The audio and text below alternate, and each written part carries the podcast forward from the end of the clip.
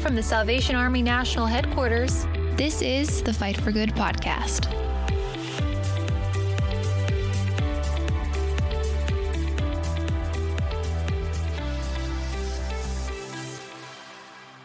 Hi, everybody, and welcome to another episode of the Fight for Good podcast. I'm your host, Lieutenant Colonel Tim Foley, broadcasting from our offices here at National Headquarters in Old Town, Alexandria, Virginia. Today it happens to be a snowy day, and it's nice to be inside. With me, as always, is my right hand man, my left hand man, Mr. Jeff McDonald, our editorial director. Greetings, Colonel Foley. Good to be with you. How are you doing today? You, I'm, I'm well. It's for a Friday. I'm hanging in there. You're surviving the uh, the the winter. Oh, the blast, the wintry us? blast. Oh, yes, it's upon yep. us. Yep. A good uh, a good quote from you today, sir. Well, I do actually. That might um, have some bearing. Um, this is from Joseph Campbell.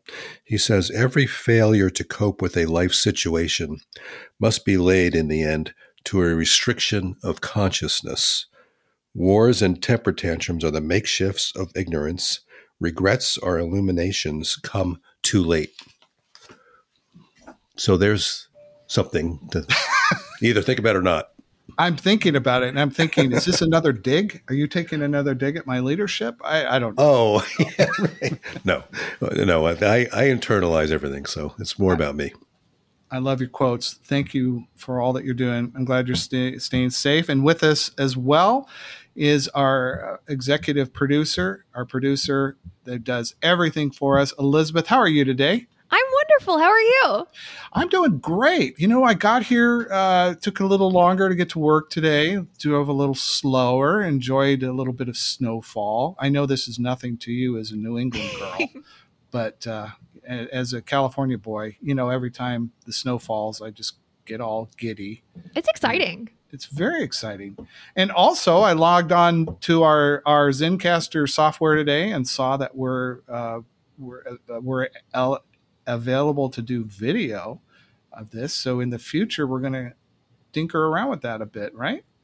That's right. It's going to be exciting. Well, I'm very, very excited about that. Well, we're we're very excited that our listeners, you, our listener, uh, has downloaded us today because you are in treat for a very special uh, episode. And you know, if you've been listening to us for a while, every one of our episodes is uh, special and diverse. And we have a wide array of different people that we talk to with and within uh, within the Salvation Army and without, and a variety of different authors.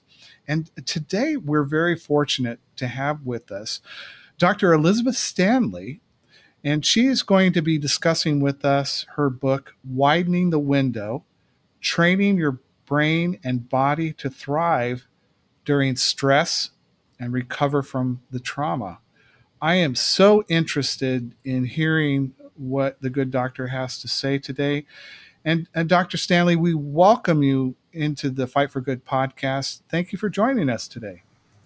Thank you so much for having me, Colonel Foley. Um, and Jeff, uh, please call me Liz. I'm happy to be here. Well, we will we will uh, we'll make it as as uh, informal as possible. You know, Jeff likes to be called Your Royal Highness, but I try to kind of yeah, right. you know how called you much know worse. How, Liz, you know how editors are. You know they're they're that type. Yeah, we well, right. Well, we have a we have a few uh, questions for you today in regards to your book and I, I, I guess my first question that I would ask is a, probably a little bit more informal, but just tell our listeners a little bit about who you are. Well, I um, teach at Georgetown. I've been there for almost 20 years. Um, but earlier in my life, I served uh, in the US Army as an intelligence officer.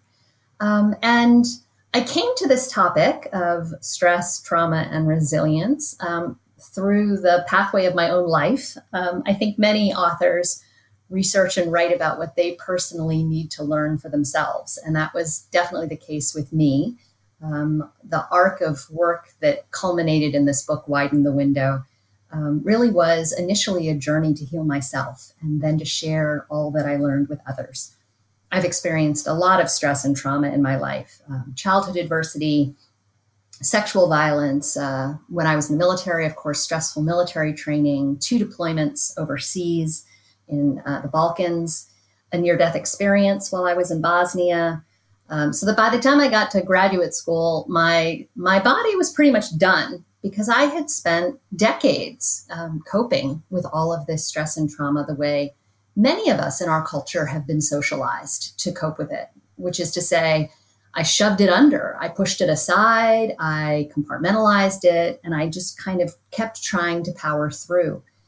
But that doesn't actually work for our neurobiology, and it certainly didn't for mine. Um, and eventually I developed PTSD and depression and chronic respiratory illnesses and insomnia. And eventually, I, I, lost my eyesight for a period of time. I had Lyme disease, but I didn't know it. Um, and that got my attention. It was sort of this big cosmic wake up call. Um, and that sent me initially, as I said, on a journey to heal myself. And then I designed a resilience training program and spent now over 15 years teaching it in different high stress settings and partnering with neuroscientists to study its effectiveness um, with troops before combat deployment and in other high stress settings. Well, yeah, that's uh, and you know, along the way, your accomplishments are are great. You know, your your doctoral work, your teaching, your uh, development of the um, program for dealing with stress, etc it's pretty remarkable that you've endured that. Certainly, you're a type A person, I would say, no? yes, um, I definitely was socialized to keep going. And um, I think because there was so much pain and shame inside me, um, I externalized very much um, to try and have outward achievement. And it, it created a bit of an inner division in me. Um, and in the book, I explore how this kind of inner division can happen to all of us when we've experienced chronic stress and trauma and we haven't really had enough recovery. So, in some ways, this has been a journey to wholeness that isn't to make light of the accomplishments or to make light of the trauma. Both pieces kind of came together. But I am definitely a, a happier, more peaceful, more connected person now. Um, and it really helped me to understand all the science um, because it helped me take what was happening much less personally to understand this is just how minds and bodies act. This is how they behave when they've experienced stress and trauma and have not had recovery. There's so much good information in your book, Widening the Window, about dealing with stress, trauma, and dysregulation in mind, body, and soul. It reminds me of the attribute Hemingway gave to his main character, Nick Adams, of having grace under pressure. Your book is an mm. intricate tour guide through the labyrinth of our minds, emotions, and physiology as you guide people to deal with rather than be overcome by reality. We are particularly interested in speaking with you about the prevalence of PSTD and, tra- and trauma and our heightened understanding of it. Officers and soldiers in the Salvation Army who are committed to serving human need without discrimination in Christ's name are normally driven to extend themselves extremely on behalf of others. Mm a calling that has placed even greater demands on them as they have rushed to provide, in to provide relief during the COVID pandemic. Salvation Army personnel and those they serve will be emerging from this last latest chapter in our nation's history with heightened stress, uncertainty, and the need to readjust to pressing realities. I know that you cannot offer simple solutions, but what can you share with us about how we can consider ourselves in a new light in the months ahead? That's a great question, Jeff. Um, and I guess I would say that um, there, there's kind of two things that I, I keep in mind, two principles to keep in mind for helping us to help our mind and body feel safe enough that it will turn on the recovery functions that are naturally there. Um, one of the reasons why we can end up so depleted and so dysregulated is because we're turning stress on and we're never turning it off. And so we need to take some conscious effort uh, and intentionality to help our bodies turn that stress off. And the first kind of general principle I would share with listeners is that we are always resonating with our environment. Um, we are wired as social animals. And in the book, I, I talk about all the new neuroscience that explains how much we are driven by our social wiring. Um, but one of the big takeaways of our social wiring is that stress arousal and emotions, especially negative emotions, can be contagious. Um, if we're surrounded by people who are very sad, very anxious, very angry, and we're not kind of mindful of it, we can pick up that emotion and it will resonate in us as well. And these um, stress and emotions are most contagious in relationships when we are um, either with you know parents and children and our romantic partners, so our attachment bonds, but they're also really important and contagious in relationships that involve power differences, such as between teachers and their students or um, Salvation Army personnel with the people that they are helping. And, you know, it, compassion works by helping to block some of that negative distress contagion that we can happen because when we're in a compassionate state, um, we've turned on the social bonding hormones that help kind of protect from that contagion. But when we have been going and going and going, as the officers and people who work for the Salvation Army have been doing, you can end up with compassion fatigue. And what happens with compassion fatigue is that when we've narrowed our capacity through our own chronic stress and trauma, and we're experiencing compassion fatigue, we can no longer turn on that social bonding hormone of, of oxytocin.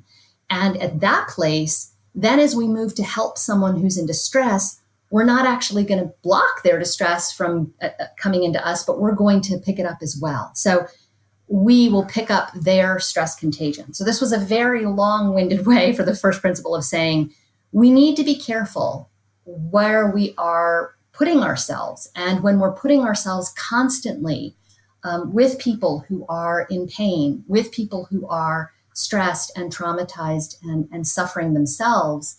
And we're not allowing enough time for ourselves to get recovery, we're going to pick that up um, and it's going to be challenging. So, keeping this in mind, it's really helpful to spend time in nature. It's helpful to spend time in loving relationships with people who are very well regulated and balanced themselves. Um, it's really helpful to spend time getting good, restful sleep. All of those things are ways that we can resonate in our with our environment, kind of in a protective way. And the second principle I would say is we always have choice in where we're directing our attention, and wherever our attention is being directed, either consciously or unconsciously, if we're doing it in a repeated way, it's going to have very big ripple effects on our mind and body and our nervous system.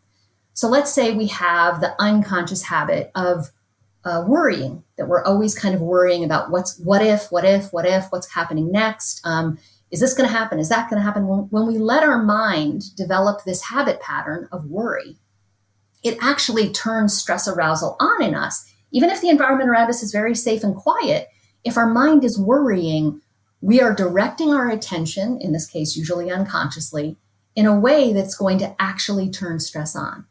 So, becoming aware of kind of the science of how where our attention is directed, it gives us a lot of leverage if we direct our attention to um, target objects that are calming, that are stable, like noticing the contact of our butt in contact with the chair right now, or opening your attention widely to listen to the snow falling outside. These kinds of attentional objects, they're actually very calming for our mind and body, and they can help us start to move towards recovery. So, knowing that we resonate with our environment, knowing we always have choice with where we direct our attention, those are two simple things that we actually have a fair amount of choice around that can help us um, protect us from taking on any more stress or trauma it's it's really interesting because what you're saying kind of reaffirms probably in a little more technical and um, technical psychological point of view of of emphasizing what I recently published a book on rest in our lives, uh, mm-hmm. and I'm actually speaking to uh, a whole cadre of Salvation Army officers located in Oregon and uh, Idaho next week and their leader has said, you know, they're they're just dealing. They've just been dealing with so much different nuances, not just with COVID. I mean, they, they had to help people face that, but they also had to learn how to do church differently. And mm-hmm. then Oregon was hit by traumatic um, uh, forest fires. Yes. Caused all sorts of things. Now they have ice storms, and it's kind of like one thing after another. But when you were talking about that, I just I just think about, you know, it, it, it comes down to something simple as creating space in your life, and that that does take a, a lot of intentional discipline because you're Could can you talk about how, how does somebody that lives a very busy, active as that's a social activist that you know is engaged in trying to help how do they create these anchor points in their lives to to to to get back to a sense of wholeness that is a great question. Um, and i guess the first thing i would say is sometimes when we hear the word intention we expect that it's going to be something that requires something really big and really effortful and really time consuming. And actually from the perspective of our neurobiology, that's not necessarily the case because everything about the way that our mind and body are wired is the result of repeated experiences we have. And, you know, we have lots of repeated experiences with stress that moves us towards dysregulation. We have lots of repeated experiences with dopamine hits that moves us towards addiction, right? So we have lots of repeated experiences. Habits this the, the big takeaway from this is habits are really critical. Habits drive our repeated experiences, and they can be conscious habits that we set up each day in our lives. They don't have to take a lot of time, but they do need to happen every day.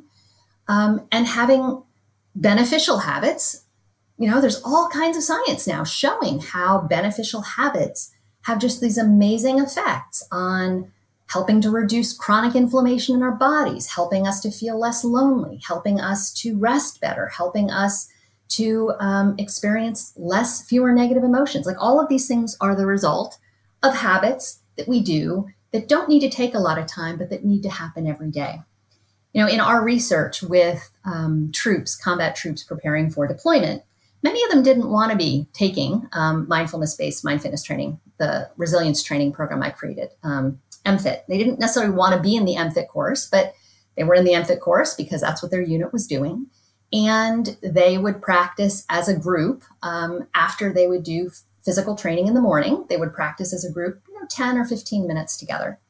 Um, and, you know, what was amazing is you wouldn't think 10 or 15 minutes would have such a big effect.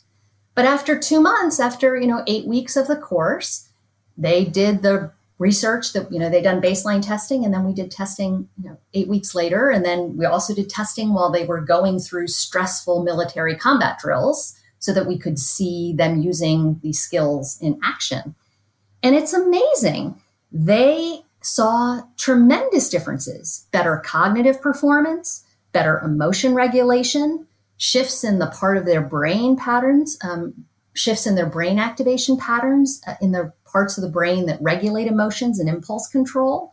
Um, they saw more efficient stress arousal. Their heart rates would get faster, quicker. They go higher faster and they come back down faster after the stress was over. They saw shifts in blood biomarkers, um, in the biomarkers of resilience, like neuropeptide Y, and the biomarkers for sleep and uh, immune functioning, like um, insulin like growth factor. And all of this came from they were keeping logs. They were practicing on average 12 minutes a day. So I say all that to say, yes, everybody is very, very um, stretched right now.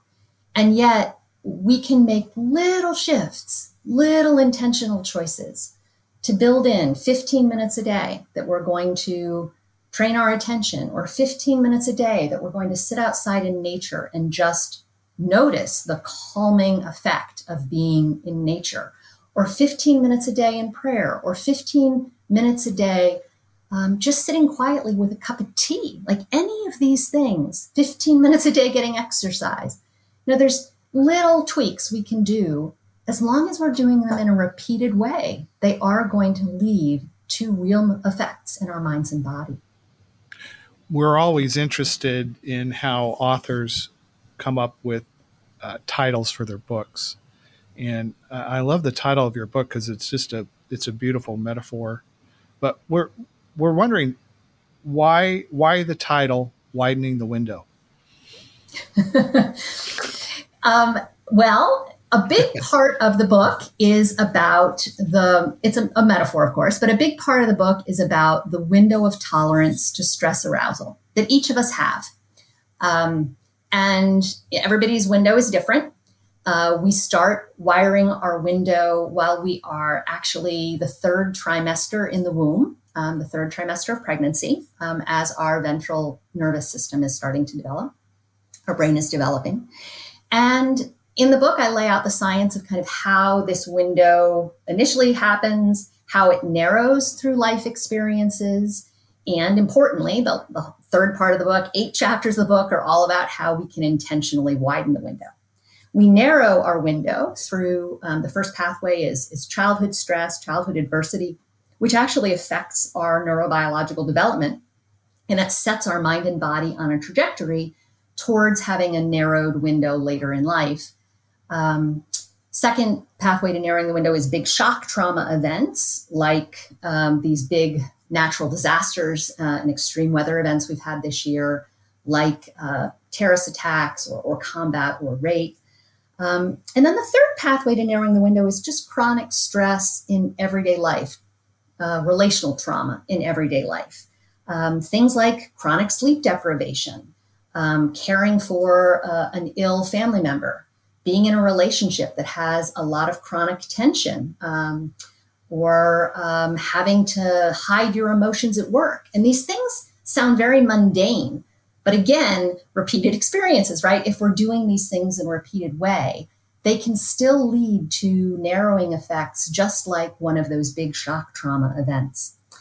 Um, the window of tolerance, when we're inside our window, we have the capacity to keep all of our intentional um, decision making, uh, awareness, social engagement online during stress. We're much better able to function well and access choice while we're stressed.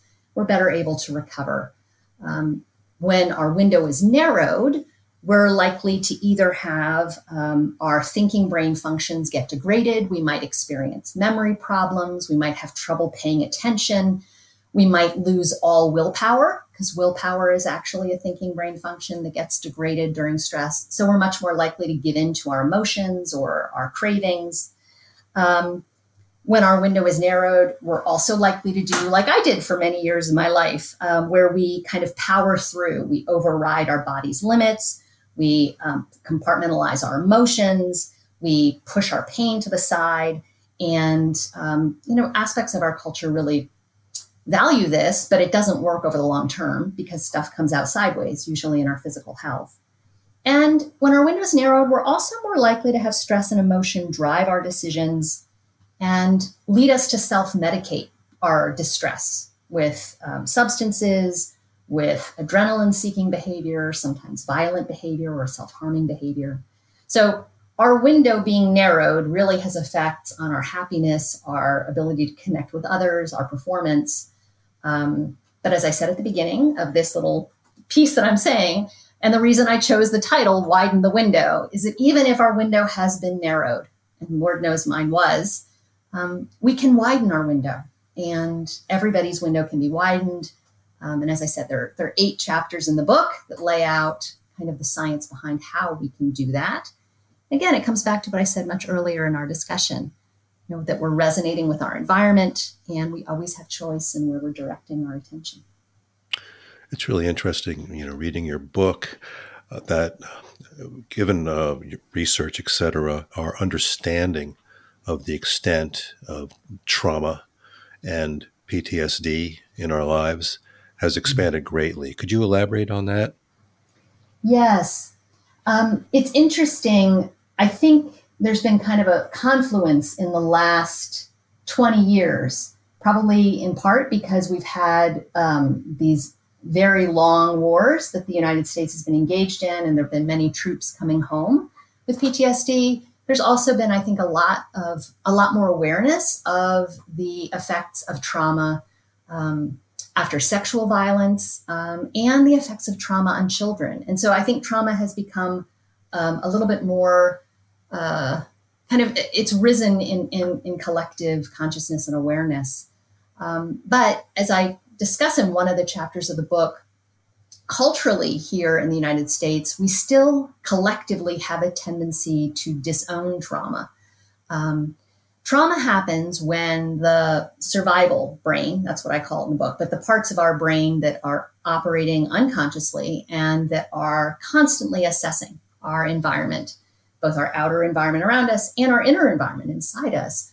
Um, when the survival brain assesses us to feel helpless, powerless, or lacking control during a period of stress. So this isn't a conscious choice in a stressful situation. This is the, the survival brain's unconscious threat assessment process. And during that process, it's perceiving that we do not have power or control over the situation. And when that happens, um, it turns on even more stress arousal. And it also puts us into um, a posture that makes it harder for us to recover because of the way that the survival brain encodes memory during traumatic events. Um, it makes it very easy in the future that if another situation happens that contains triggers or cues related to that traumatic event, the survival brain is going to remember that previous traumatic event and it's going to start kind of acting out programming in the way we move through a situation. It's one of the reasons why we can sometimes be like, wow, why did I just completely like I I so overreacted in that situation. Why did I do that? And our thinking brain doesn't know why, but often there's some aspect of this current situation that is um, has some trigger that led the survival brain to think we were still back in that previous situation and it wants to try the same strategy again. So, with PTSD, for example, I'm sure everyone's sort of familiar with the story of, or they've seen perhaps somebody who is sitting quietly and then there's a car backfire outside and then they jump and they start, you know, they get very panicked and freaked out. That's an example of, of one of these unresolved traumatic memory capsules with the sound, perhaps, of gunfire in it. And the survival brain has generalized um, to that car backfiring from this um, the sound of, gunfire that's in this unresolved memory capsule. And then this person is now full of terror and trying to hide or duck and cover or and all of that is kind of the programming that the survival brain is, is acting out to try and resolve the original trauma. And of course, it's it's not going to be successful. I hope that was helpful. I'm not sure it just was, but I guess let me complete that by saying often, once we've experienced trauma, our minds and bodies begin to act in ways that we consciously don't understand. But there are there are neurobiological reasons why it's happening, and we can heal from it. We just need to understand how to help the survival brain do that healing. I'm just curious, Liz. Uh, you you you're teaching currently at, at Georgetown. Uh, have you worked this material into any of the curriculum of the courses you teach? Yes, I teach a course called Decision Making in Stressful Environments. Um, it's a very popular course, and uh, it is very focused on this. The first half of the semester focuses on neurobiology at the individual level, and the students do all of the exercises involved in my resilience training program.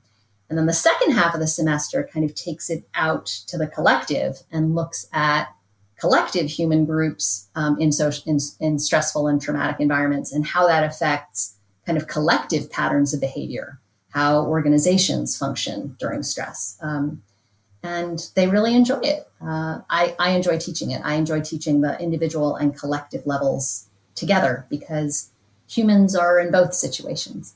Is is that undergrad or graduate? Course? That's a graduate class. Yeah. Yeah. Yeah well, you got the. it's like yeah, sign me up. I mean, you, well, got you got an opening for an old old guy? Uh, uh, can, can I sneak in? Well, that's what you know I get from reading your book. You know, there's the labyrinth of the mind is uh, extensive. You know, the army uh, has a ministry to the whole person. You know, mind, body, spirit, Um, and I, you know, I think what you're speaking about, you know, deals directly with that. Of course, Army personnel are experienced in in responding to disasters, those helping people who are victims of disaster. Um, there's so many things we can talk to you about, but you speak about the essential traits of wisdom and courage in your book, along with self discipline in dealing with stress and trauma, whether the internal stress stems from early childhood years, adolescence, from a sudden disaster, or ongoing conflicts in families. Can you elaborate on your emphasis on wisdom and courage? Yes.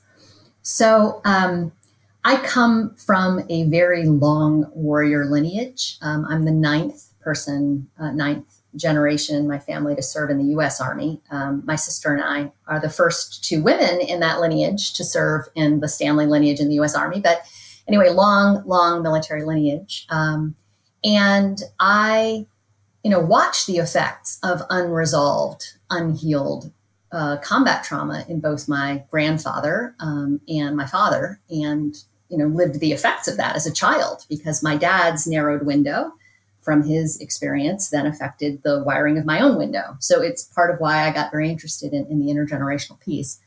But I do think that this um, warrior lineage was really important too. And as a result, I did a lot of research into the warrior traditions. Um, and what was striking to me as I was learning about warrior traditions all around the world, uh, you know, over many millennia, um, the traditions in the West and in the East, the one thing that was common to all of them is that they all had practices that involved mind body training um, that was done in a self disciplined way. So it was done as a repeated experience. And the goal of the training, the intention behind this mind body training, was to cultivate wisdom and courage. And, you know, there are other values involved depending on the lineage, but all the lineages across the board shared this common focus on wisdom and courage. And that was interesting to me. Um, and as I was building the MFIT course, I realized I wanted to be working with warriors too. I, I did, I've taught in many different military and first responder settings. And wisdom and courage are really important values there. Um, and as I was exploring even further in my own mind and body during my own intense training, I realized that wisdom and courage kind of happen in the moment. They're, you know, we usually think of these as big qualities that are generalized, but actually they're they're moment to moment qualities. They they manifest moment to moment. And it made me understand that the reason why the warrior traditions cultivate them and the ability to access them moment to moment is because warriors are in very uncomfortable, usually very um, uh, uh, challenging situations, often dire circumstances, where the ability to access wisdom and courage moment to moment is going to have a life or death impact. So, moment to moment, wisdom moment to moment is the ability to pay attention and know where the attention is directed and to use that information um, and see it clearly not not how we want it to be not how it should be but how it really is and then be able to see that clearly enough that we can act on that unvarnished assessment of the information. Encourage moment to moment is really the ability to tolerate very challenging situations without being jerked around by our habits to avoid unpleasant or to lean in and reach for more pleasant but so we're not jerked around by some of these habits, but that we can then take that unvarnished seeing of the situation, tolerate the situation, and be able to choose the best response in that moment that's going to cause the least harm, that's going to be, you know, for the, the greatest good. Um, and so as a result, in MFIT, the, the two core capacities that, that people are cultivating are attentional control, which is that moment to moment manifestation of wisdom, and tolerance for challenging experience, that moment to moment manifestation of courage. Yeah, that's that's a lot to uh, think about. um, yeah, the uh, so I know that you're the point you make in your book is you know there's a, there's a, a, high degree of personal responsibility involved in this, and also this is not a uh, there's no easy fix. This is you were talking about regular patterns, development of habits. I have a a question What encouragement can you give in light of what we know about neuroplasticity, epigenetics, and our propensity for self awareness? I think I think the first thing I would say is even if we have wired our minds and bodies in a direction that it feels like we are in a deep hole that we don't want to be in, or that we are, now I'm going to mix a metaphor, that we've gone down a cul de sac and we do not want to be in this cul de sac anymore. Um, the really amazing thing about our minds and bodies is that they always have this ability to change. Um, we can change our gene expression. We can change the functioning and structure of our brain. We can change the functioning and structure of our muscles. Um, it, it's all a response to repeated experiences. And if we've had a bunch of repeated experiences that have led us down a particular cul de sac we don't want to be anymore, we can begin again. Like any moment, we can choose to begin again. Um, each day is a new day each minute is a new minute. Um, and we can interrupt our previous conditioning, our previous choices, and we can choose something else. That's one of the really amazing gifts of being human to have consciousness and to know that we can choose. Um, and, you know, practice any of these practices, even in the warrior traditions, any of the practices are oriented around them being a practice. It's something that we do. We might fall off the wagon, we can come back on the wagon. We might fall off again, we can come back on again. Each moment is a new moment, and we can always begin again. And then we can continue accumulating repeated experiences in a beneficial direction. And our minds and bodies and the landscapes of our lives change as a result. Yeah, I don't want to hog the microphone, Colonel. If you want to jump in, I well, mean, there's a lot to think about here. You know, when it comes, Liz, when it comes to you know interviewing authors, I'm the simpleton, and Jeff he digs down. He's he's our wise old owl. So I'm just I'm I, am i am just sitting here just completely uh, enamored with what you have to say and uh, and and what you're sharing. I'm just curious from maybe the academic and and the feedback component. How has the response been? In in what are some kind of examples of how people are responding to what it is you've taught and you've written on? Hmm. I I really feel like I've had an opportunity. You know, I I know the science and I know from within consciousness for both of these ways how interconnected we are. But it's been really wonderful to see and receive feedback from how this has helped other people. Um, and this last year, um, right before the right before we started uh, pandemic life, where everything shut down, so last winter, last January, I um, I partnered with a company called Sounds True and was out in Denver for ten days before last spring semester to do the filming for um, an online version of my resilience training program. And we were able to launch that last November. And so that it's available on demand right now. Um, and it's the eight week course. Of course, it's different when you're not, it's not taught live in a group with 40 people in the room together, but it, it's still the same material. And it's been wonderful to um, once a month, I lead a live Q&A with the group um, and to see and hear um, both people how they're responding to the book and how they're responding to the exercises and sharing how it's leading to changes in their lives. I mean, that's the reason I, I teach. Um, I love to see that what I've learned can be a benefit to others, um, and to see also how, as they make shifts, it is having ripple effects into you know the lives of the people around them. I mean, that is one of the the most amazing things about our social wiring. Just like stress and emotions are contagion, self regulation and resilience are also contagious. Um, and you know, it's it's a big gift we give the world. We give everybody that we cross paths with all day long. Our if we're present, if we're self regulated, if we're resilient, we are conveying that to everyone who crosses our path during the day in the same way, if, if we're anxious and angry and um, uh, ashamed and and sad, we're sharing that with everyone we're around all day. And um, I've just been very happy to have this out in the world and let it have ripples and to have some of the ripples come back and, and show me how our collective window is getting wider as a result. And that makes me very happy.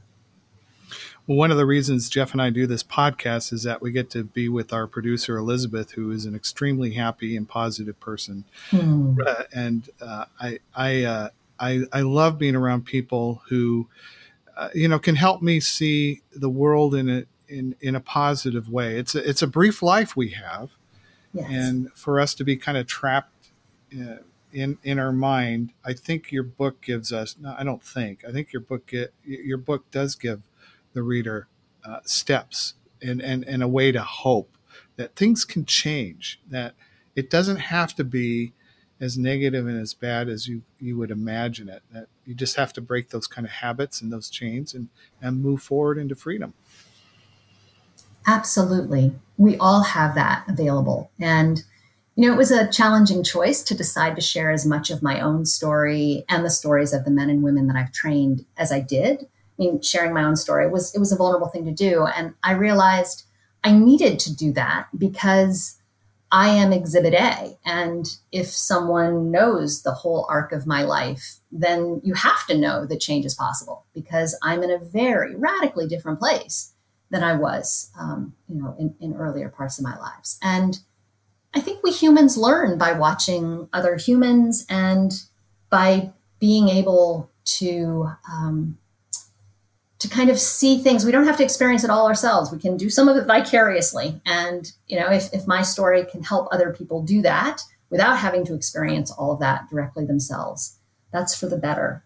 Um, but I think in our culture in general, we don't prioritize enough the very important role of rest and recovery and self care. The word self care can lead to these um, kind of connotations of selfishness. And if spending a decade doing this research has taught me anything, it's not selfish. Whatever we choose to do intentionally to keep our own window wide, it gives us so much more capacity to navigate challenges. But again, it also allows us to be present and self regulated. And that has ripple effects in every other person that we're with. Um, so it's it's both a positive outlook, as you were saying, Jeff, but it's also like embodying being grounded and stable in our bodies. That embodiment of it, an embodiment of self-regulation and resilience, that's what other people's survival brains and nervous systems are picking up on. Um, and all of that together makes all of us much more grounded. It widens our collective. Well, your your book, the material in your book probably wouldn't work unless you were transparent and authentic, because that's what people really need these days. They don't need a one, two, three step formula. They just it, it helps when the author has experienced that and and you can guide people through your own experience. So thank you for being transparent uh, with with with us, uh, the reader, and of course today with us here. Uh, uh, that the we pr- we produce a, a, magazine here for Z generation, and you know that's the number one thing is they're looking for transparency and authenticity uh, for us as the elders here, but it does make us vulnerable, and it does mm-hmm. cause us to feel maybe a little insecure because we haven't perfected all of it uh, yet as we go along, but. Uh, we're in the business of of trying to help people uh, make some changes in their life with God's help and with each other's help and with the uh, great authors and, and educators and other people that have been through uh, the trenches. So we thank you for uh, what you have uh, shared with us today, what you have shared with the world uh, in in your book, and uh, we wish you all the the, the success. And we're really honored, Liz, that you joined us here today on the Fight for Good podcast. Thank you so much for having me. It's been an honor and pleasure to spend this time talking. Um, and thank you all for what you do in the world. You are such a positive ripple as an organization and as individuals within that organization that if um, my work can help support um, the officers out there doing what they're doing. I'm very glad for it. Well, we do want to remind our listeners, and we will continue to uh, promote your book, uh, "Widening the Window," uh, as as we go forward with it, and uh, and we would encourage, and I'm sure you would welcome this, that if somebody reads a book and they have an experience that they want to share, what they've a lesson they've learned or something else, I, I believe you would welcome uh, any kind of correspondence. Absolutely. Um, please send listeners to my website, elizabeth-stanley.com. Um, if you join my mailing list, you can download the five minute um, audio guided instructions for contact points, which is the first exercise in the sequence in, in my resilience training program. You can also find links there to enroll in the entire online course if that would be supportive as well. Well, if you see two old men dressed in skinny jeans holding Starbucks cups standing in the back of your classroom, don't be suspicious. Yeah. You, you you have two new fans, and we're Oh, just yeah. very curious. We'll we'll make a trip over the Potomac and see what's going on over there at Georgetown. But uh, Yeah. Thank you so well, there's much. hope for us too. There's hope for us. Yeah. there's there's oh there's always hope for you, Jeff. There's none for me, and Oh, uh, That's not true. That's right. Well, that's going to end this episode of the Fight for Good podcast. Be sure to subscribe to Fight for Good wherever you listen to podcasts. And don't forget to follow the War Cry and Peer Magazine on Facebook, Instagram, and Twitter. Also, the War Cry is online. You can read it right now at thewarcry.org, as well as check out our magazine for the Z generation, peermag.org. We encourage you also listen to our sister podcasts with the youngsters, The Battle Lines with Captains Matt and Jamie Satterley. They're dealing with all sorts of different uh, cultural issues and wonderful topics, so give them a listen as well and tell your friends. Well, until next time, this has been the Fight for Good podcast. Bye for now. Subscribe to Fight for Good wherever you listen to podcasts.